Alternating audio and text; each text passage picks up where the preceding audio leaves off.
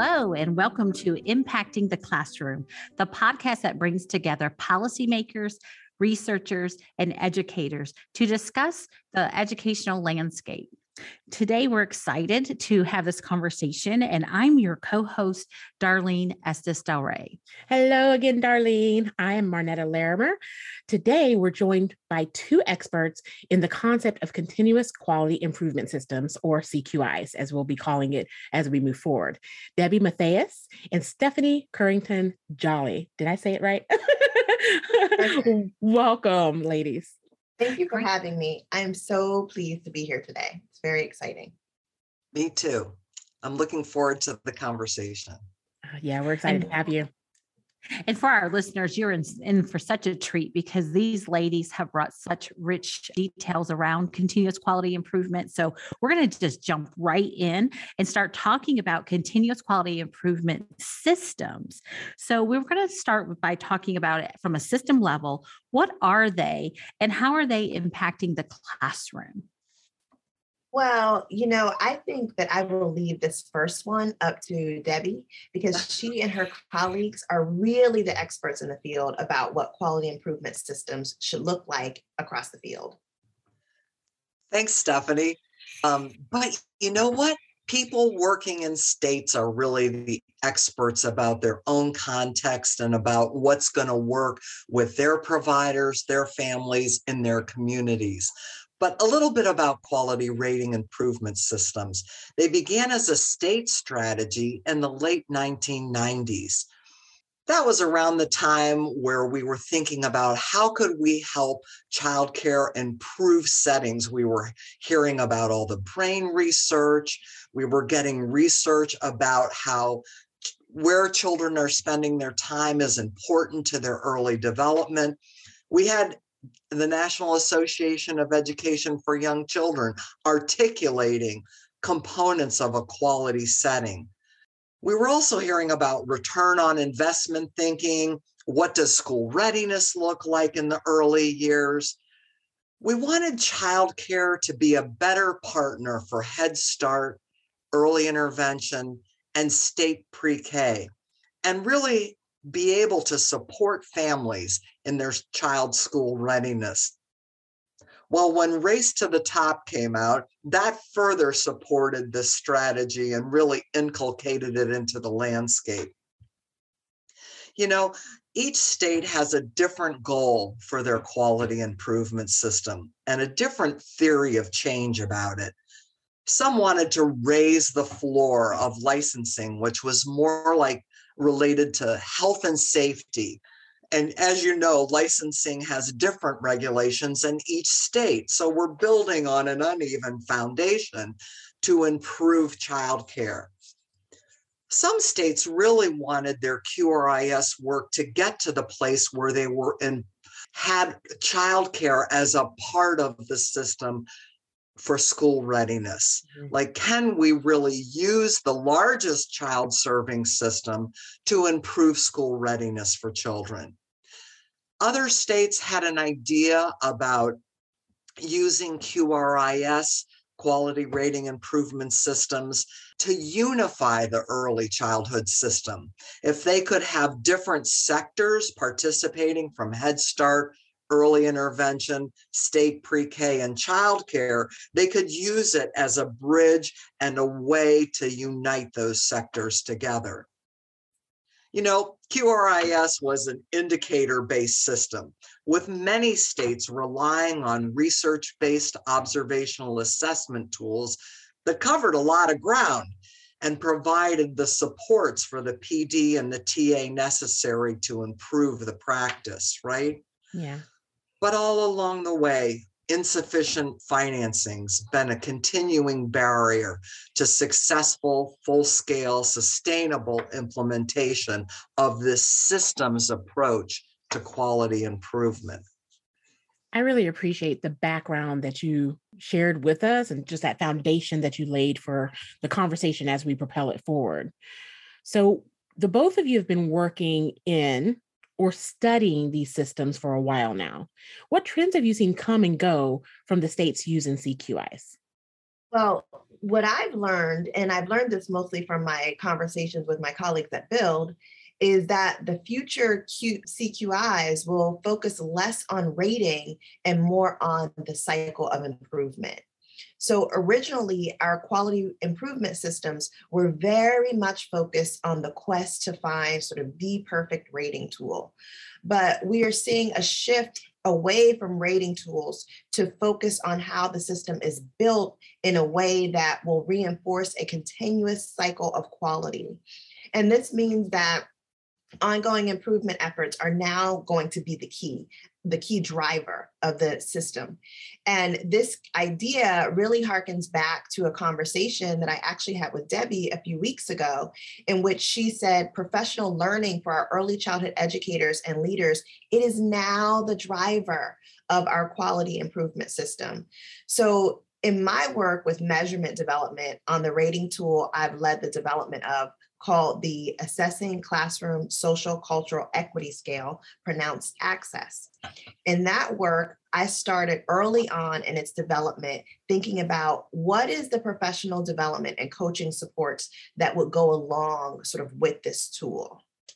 You know, Stephanie, when I hear you talking about that, it makes me think of states you going kind of back home with the tools that were really invented um, such as the class or the environment rating scales, really invented to give information to the teacher and the director about where they were in a quality um, continuum and to use the tools to understand what would be next and what what should what area can i be doing better in.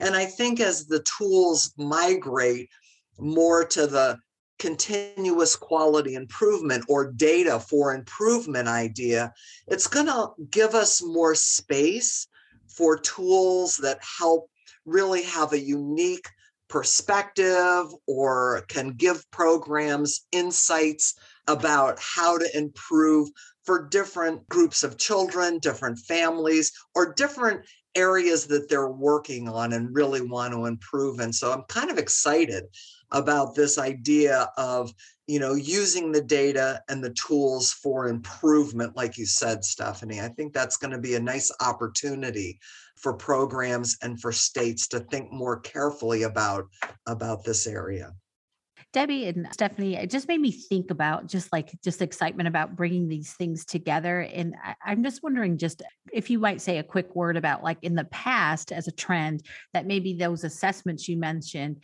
were sort of like the assessments happened and then sort of PD sort of happened. But maybe, correct me if I'm wrong, the two weren't always as connected as they could have been to be as impactful. Would you say more about that? Um, what your thoughts are on that?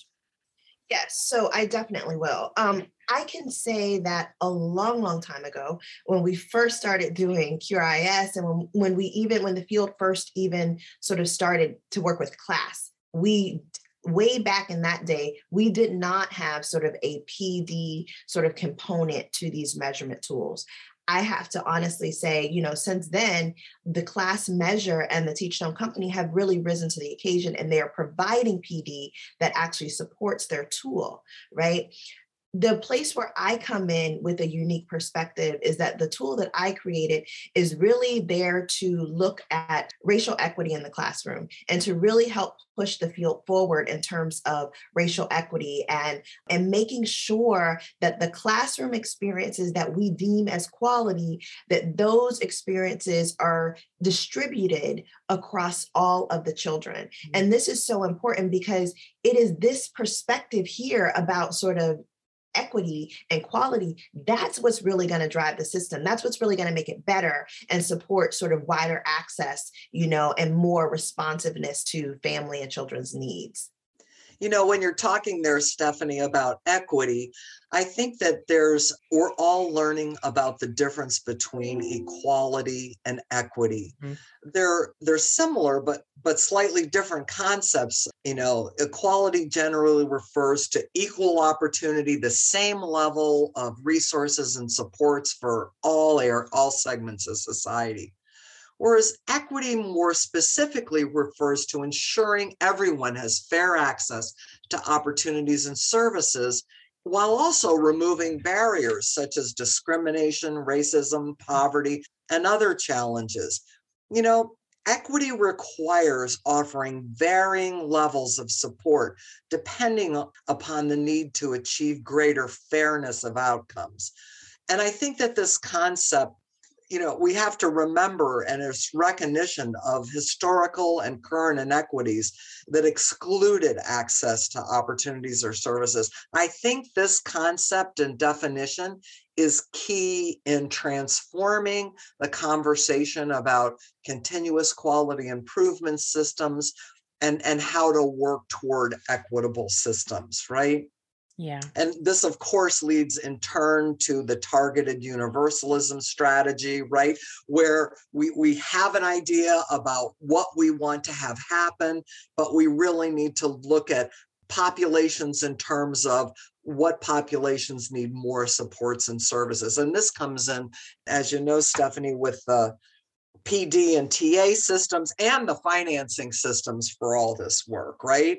You know, we've been talking more and more about advancing quality improvement systems, advancing toward equity, right? And I think that we're improving our language around these concepts, right? With um, the components. And this is going back up from where Stephanie was talking about the classroom experience to a system trying to impact the classroom experience, right? The way you're conceptualizing or incorporating the, the big system. So, what are the mission, vision, and goals of the system that center equity? What type of courageous leadership and governance do you employ? And, and some of these concepts are at each level of the system. I'm going to talk a little bit more about that in a minute because this conversation's around the classroom level. But what's going on in the other levels yeah. is, is going to be key to the classroom opportunities as well. Is there equitable financing? Do we ha- have engagement and partnership with families, providers, and partners in development and implementation of the QR, QIS, now quality improvement systems, right? Are there equitable standards in each of the big three buckets? Like, for example, are the learning standards what children need to know and be able to do, advancing toward equity? Are the different sets of program standards, whether the Head Start performance standards, the pre K standards, the licensing standards, the quality improvement standards are they all reflecting an equitable perspective? You know so going back and looking at each of those three sets and the and the final one being the practitioner competencies or standards right? Are there equitable supports for improving and maintaining quality. And finally, this is where we get to digging in on the continuous quality improvement theme in the accountability, data, feedback, evaluation. And here's where I just want to talk for a minute about each level of the system and state leaders and community leaders and program thinking about how the system is working and who's benefiting from the system that you've put in place. And this focus of the I and improvement and the program improvement plan. So the you know tools are used to inform the improvement setting i think another change i've seen is states taking a strength based approach and looking to support all the providers and improving their quality, understanding where they are on a quality continuum, and taking steps and having supports to improve their quality. And this building a culture of quality and reflective practice, ensuring the locus of control of quality improvement is at the program level. I think what happened initially in crafting these systems was it sat more at the state and implementing partner level. Mm-hmm. But when you think about quality improvement with the practitioner within the program, within the implementing partners and at the state level. Each group has a continuous cycle of improvement at their own level, and together, those cycles impact and play off of each other. So, how are the TA and PD uh, implementing partners thinking about their own quality improvement? Mm. What are they hearing from providers? For me, the start of all the quality improvement efforts begins with each person's own quality improvement plan. So each of us think about, well, what do I need to do better? And you know, what what can what do I do well? What can I do better? And what do I want to learn this year about doing better? Right.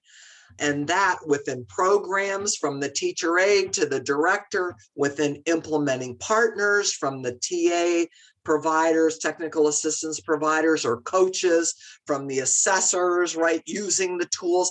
How are they each getting better? And how is it rolling up to the state, looking at their data, who's benefiting from this system, and thinking about how can we get better, right? yeah at all those levels i love how you I, I, love what you just said like it literally lit me up because you know you feel very you know depending on where you are in the system you feel very you know tied down, just kind of under the things, right? You feel kind of helpless. And so it's great to look at CQI and think, hey, it can start with me as an individual movement, right? What can I do better? How can I improve what I am doing? And how it's interconnected with all the other work that happens. And so knowing that you have an opportunity to impact, right, and influence what's happening in your own personal space and how that lends itself to more improved work and more improved outcomes in what you're doing that's I mean, that's inspiring. it's like, you know what I mean? Like, as a person who just might feel very stuck, to know that you have an opportunity to impact um, at a higher level just by starting with yourself is it's inspiring. It's, and Marnetta, I would add to like that sense of agency, right? Like it's not, it feels like something not being done to me, but that I have like that locus of control that that this is something I can own and I want to own and I can see my own growth and I'm propelling it forward, like you know, Debi was saying, but that changes it from just that that big R rating right. that seems like it's done to me versus something I can commit to and and knowing that everybody in my system is doing the same. I think there's that sense of community that we're all working towards a common goal of improvement. So yes, you got us all fired up, Debi. Just all that to say, right? well, I and then I think the main result we want, and I'm going to hand it over to Stephanie here to say, is in the end, we want better programs for children and families. And it's at the program level and within the classroom that we can really you know work together but all levels working towards supporting the teacher and provider in the classroom improve improve the quality of the setting and it works right into your tool there stephanie to give us insights mm-hmm. about that well you know this is i agree with you and i think what fired me up about what you were saying is this idea of sort of thinking about quality across all these different layers and, and thinking about our framework for quality being able to touch everyone in that system and i think i'm fortunate because i'm coming uh, long at a time when we've just learned so much. So I was able to, as I thought about the access tool, I was always able to think about where does this tool sit in a larger system? And how can we use the ideas and the values of this tool to change decisions you know at the leadership level? How can we use it to change pd how can we use it to change teacher practice? And so the one thing that i'm very excited about is this idea of what we're really trying to think about you know with access is trying to figure out how can we have sort of a a technical assistance sort of engagement framework that really is going to touch each level. And we're just now starting to learn about that. We have we were lucky enough to have a funding from the gates foundation to help us develop what we are calling these communities of practice you know within localities. And in those communities of practice what we're really trying to do is bring in some of the leaders, right, in our early childhood workforce to think about strategically how do we plan for racial equity in our system? What are just as as Deb says, what are our, what's our mission, vision, and goals that center around equity, racial equity in particular, right? And then looking at sort of how that then feeds up to engagement and partnership with families, et cetera, so that we are all sort of operating from the same common values, the same common vocabulary, and you're building a system that will just sort of travel along, you know, together as one unit. And I guess I would say one other thing when we talk about trends, because one other trend that I've seen very recently is states and programs beginning to openly and unapologetically talk about how important it is to focus on how some of our quality tools that we use in the CQI systems take into consideration the impact the system is having on low income children and families of color. Mm-hmm. So we have to acknowledge, unfortunately, that our early care and education system is racist. It's a it's a huge flaw in our system, and it's classist as well. And it, that's from the very nature of its design historically. So the only way we can really fix these problems is by being brave enough to confront these flaws and to really talk about them. And if we really want to create a system that is racially equitable, we have to start focusing on racial equity in all of these areas that we just talked about in terms of access, in terms of our quality and in terms of our workforce, right? And so for example, in terms of access, we have to talk about the fact that Latinx children in particular have less access to early childhood center based care. And we have to talk about how segregated our early childhood programs are. In fact, our early childhood programs are even more segregated than our K through 12 system. And we all know that we have some problems with our K through 12 system. So, and then finally, just in terms of quality, we have to be honest and start talking about the fact that racially marginalized children do not have the same access to high quality care. And of course, we also have to think about this in terms of thinking about the way in which we commonly define quality, which is why my colleagues and I talk about in a paper that raises the question of sort of like the bias that we have around the cultural bias that is prevalent in the way quality is defined. And then I think last but not least, which is so critically important, is that we need to think about racial equity in terms of the workforce because we have some real walls to break down around this issue. Our early childhood workforce consists of an overrepresentation of women of color. And we know from work by Man- Marcy Whitebook and her colleagues that there's a great pay disparity between these racial groups. It is, it's just shameful. So we need to think of a, Q, a CQI system that has to think about how all these things at the same time, and it has to be built in a way that the system continuously regenerates itself each time, pushing it forward towards more equitable access, towards higher quality, and towards a professionally compensated workforce. You just said a lot. I couldn't shake my head more fervently. Um, you know, as a woman of color you're that's just experience right? Especially in this field. So you're like literally speaking my experience through you know the work that i've done in my lifetime. So i felt that i'm sure a lot of our listeners did as well. So stephanie you were just talking about the impact on low income students and families. How do we know that these students are actually having better experiences in the classroom? Is that something we can measure well, I am hoping so. I believe that we can. And that is why um, we created the Access Tool. And that tool looks at racial equity in the classroom. And it's my hope that this tool can actually be used to measure the experiences of racially marginalized children that are having. And it's really the first measure of its kind to try to fuse together what we know about developmentally appropriate practice in early childhood with also the literature on culturally responsive pedagogy and anti racist pedagogy pedagogy. So we think that the field desperately needs a measure like this because it will provide information about the education quality specifically as it relates to marginalized kids. And once we know this information, then we can begin to build the professional learning community that is needed to help teachers learn and grow in their practice. And I've spoken about this idea before at the National Build Conference last summer when I presented two talks with my colleagues about the access tool. And I think we're going to make those presentations available to you on the website. And we can also make a research paper about the access tool available. And we're just now starting to see some evidence that a teacher's access scores in a classroom are actually associated with children's math skills and their executive functioning skills. And we hope that that paper will be published sometime within the upcoming year. And I'll say one last thing is though the tool, because I am an early childhood person at heart, the tool started in our early childhood space and in our early childhood sphere. But because of the K through 12 system and the need that we have there, I've had colleagues reach out to me to say, hey, could we use this framework also in, um, in the um, K through 12 system? And so what I've done is work with some colleagues um, at um, Mathematica recently oh. to think about or to revise the access tool so that it now can also be applicable in classrooms that span from kindergarten all the way up to fifth grade. That is amazing. that is amazing. I look forward to looking at some of those resources that are going to be provided as well.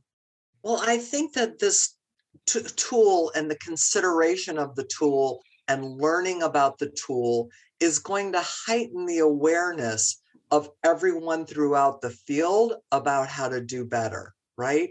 Like I think that as PD instructors or coaches learn the mechanics of the tool and the concepts in the tool, it will really help them to provide better technical assistance and coaching within programs, right? And I think that the, the data from the tool can also be used really at the state system level to understand how the system is advancing toward equity, right? So there's going to be learning here for state leaders too about cultural differences and, and nuances and how to support children. And I think that, you know, we're even finding in classrooms more and more um, teachers are going to have a number of children in the rooms who speak a different language, for example. And, you know, how well prepared, supported, and equipped are they to really provide um, good teaching and learning with children from diverse backgrounds who speak other languages? And I think it's just going to become more and more important for our early childhood workforce to, to have a good support system to do this work. Yeah, I love that. You know, in early childhood, we're always trying to push, push up great practices. And so, what a great, um, another great example of pushing up what's something great happening in the early childhood space that can continue on through the K 12 space. Because so often we see like things that are good and working well drop off somehow in their experiences you know that that continue onward. So super excited to watch that progress as well. Stephanie so go go. Um, we'll all be watching and cheering from the sideline um, well, for I that. i think another piece of this too stephanie way in here is i don't think we've done a good enough job helping directors and teachers think about creating a culture of improvement within the program or center, like about the container for learning how to do better of that continuing to investigate and think about your practice and improve your practice. But I don't think we've done enough with data use. Like what does the class data or the ERS data or the access data, how as a teacher do I look at that data and understand what it means to what I should be doing differently or better?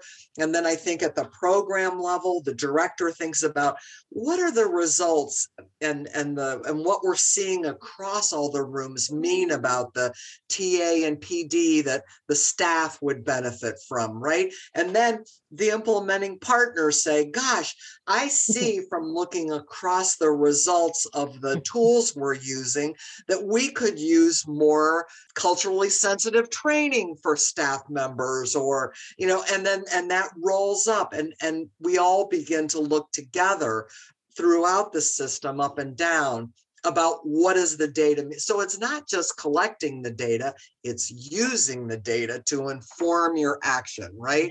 Actionable data right yeah, right. Real time data makes that possible. Like I think yes. about so many teachers who say, like, I know they collected this data and like it seems like they just waited for it like an annual report to to surface versus making like, how does that data change the way I'm going to teach tomorrow or next right. week or how right. I'm going to interact with families or right. so like getting everyone to think like that. Well, and it's lack of access too, right? Because a lot of times when, you know, these assessments are done or whatever, teachers don't have access to that data until it's presented to them, whether it's TA or through those annual reports that you have. So how can they inform their practices if they only get it, you know, four times a year, right? Or twice a year, you know, when somebody checks in with them about it. So making that data accessible to them so that they can, right, um, implement the change and start the change is also a key to it as well. Right. Well, speaking of data and Wait, I have one more thing oh. I want to say about this. yes, please, Stephanie, please. I was waiting for you to chime in on this one too. I think that states are beginning and programs are beginning to think about how do we look at our child assessment data too formative assessment mm-hmm. like the observations we're doing we know it can guide or influence our implementation of the curriculum right but what does it mean about our cqi efforts the training that I need to do. Boy, I've noticed that my kids on pre math skills aren't as strong as I wish they are. Or what does that mean to me about the opportunities I should be, you know, giving within the day to day routines of the classroom to support, you know, math skills or literacy skills or whatever. So, you know, an assessment is another great source of data that I think we can really tap to inform the continuous improvement effort efforts within a program or or within our own classroom, right? I don't how does that play into your tool, Stephanie? Are you looking at those things together or how, yeah, how yeah. I was that? actually going to say this too, but I, I didn't. But for one, I would say that I think that we have to have more formative assessments in our field. We mm-hmm. actually don't have enough most of our assessments are summative. And so we need more of those high quality formative assessments in real time that give teachers information in real time about how to change their practice.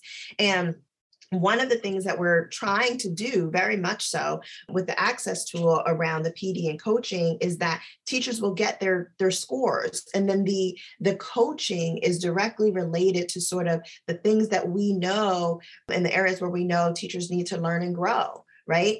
And i think that that's one area of like a type of formative assessment to sort of think about culturally responsiveness and you know racial equity. But I also have some work that I've done around language development and cla- and conversations in the classroom and and I just really believe that classroom conversations and oral language development in general is really the key to children's um, you know like higher order thinking and problem solving. Sometimes what happens in our classrooms is that we don't have sort of these like really deep engaging conversations with children.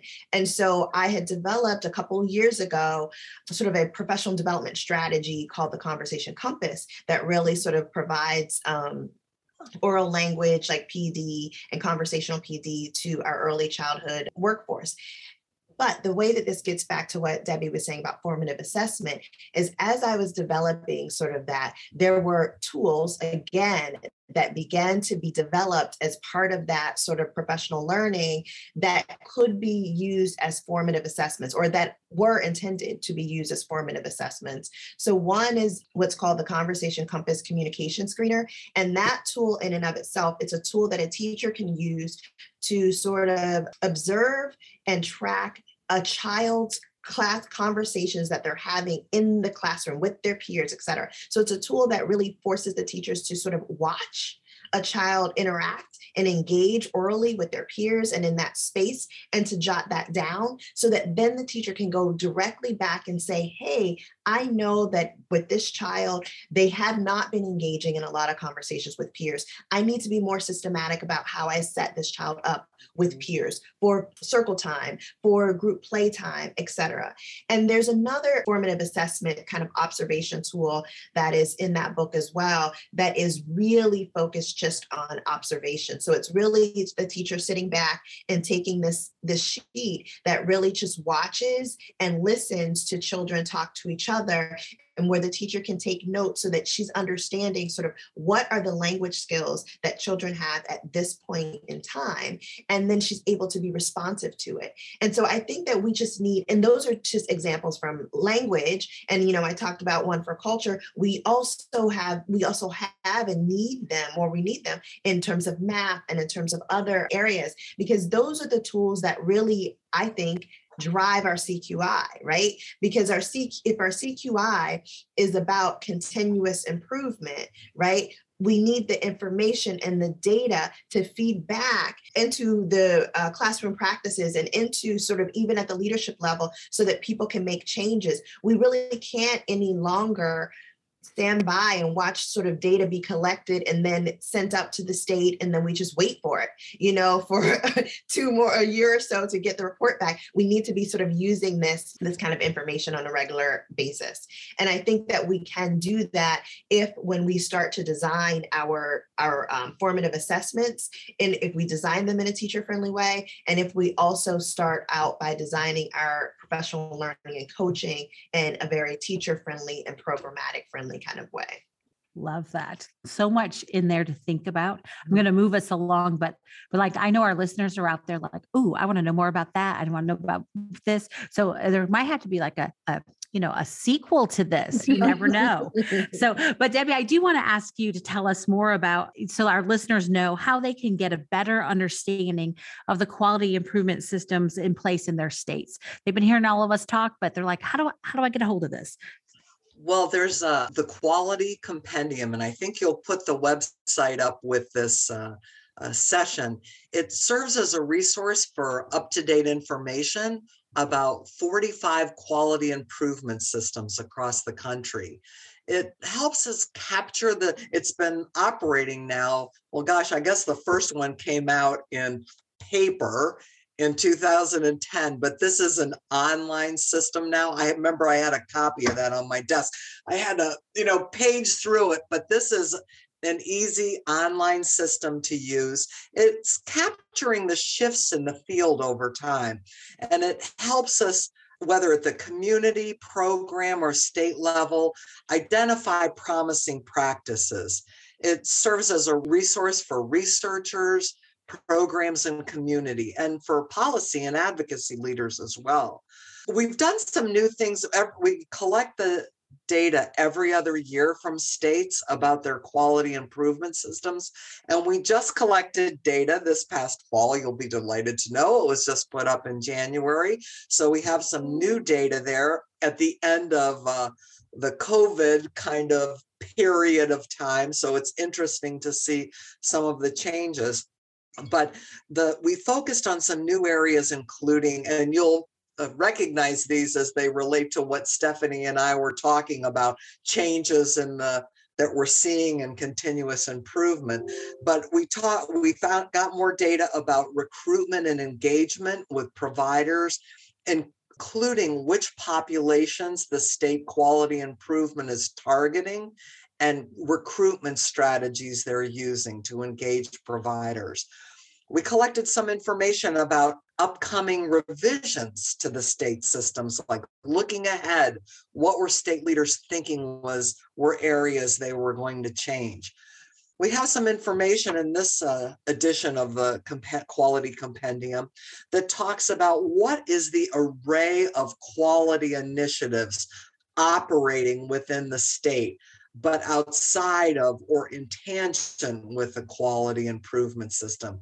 Many states see their quality improvement efforts as knitting together a series of initiatives like the pyramid model or the mind in the making or strengthening families or so how are these types of more national initiatives deployed within the quality improvement work we asked specifically about the state or area's equity, racial equity approach to recruitment, participation, quality improvement, rating, and any other specific approaches that were that they were really thinking on or focused in.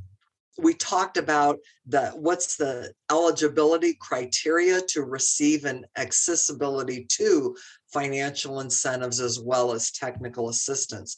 So a lot of new data there for us to mine and look at and mm-hmm. see how this source of data and source of evidence can improve the state's work to make the system work better for families, children, providers, right? What can we learn from this data about improving? So we're looking forward to, in fact, next week we have a um, a session about the compendium and the new data sources. So we're looking forward to releasing the, that information to folks. But you can go to the website and you'll find that archive there after we do it next week and uh, more information about the quality compendium. I agree with Darlene. This we might have to do a sequel to this. there was a lot of information that was covered during our time together, a lot for us to think about and to digest. But I also appreciate, and I'm sure the audience appreciates the resources, right? And the data, right? So you've given us, if we didn't have it, at this wonderful start, some data to look at to help to guide us to improve our systems. I want to thank you guys both so much for joining us today. We loved having you on the podcast listeners. You can find today's episode and transcript on our website, teachstone.com slash impacting. And as always, behind great leading and teaching are powerful interactions. So let's build that culture together. And see you next time. Bye. Bye.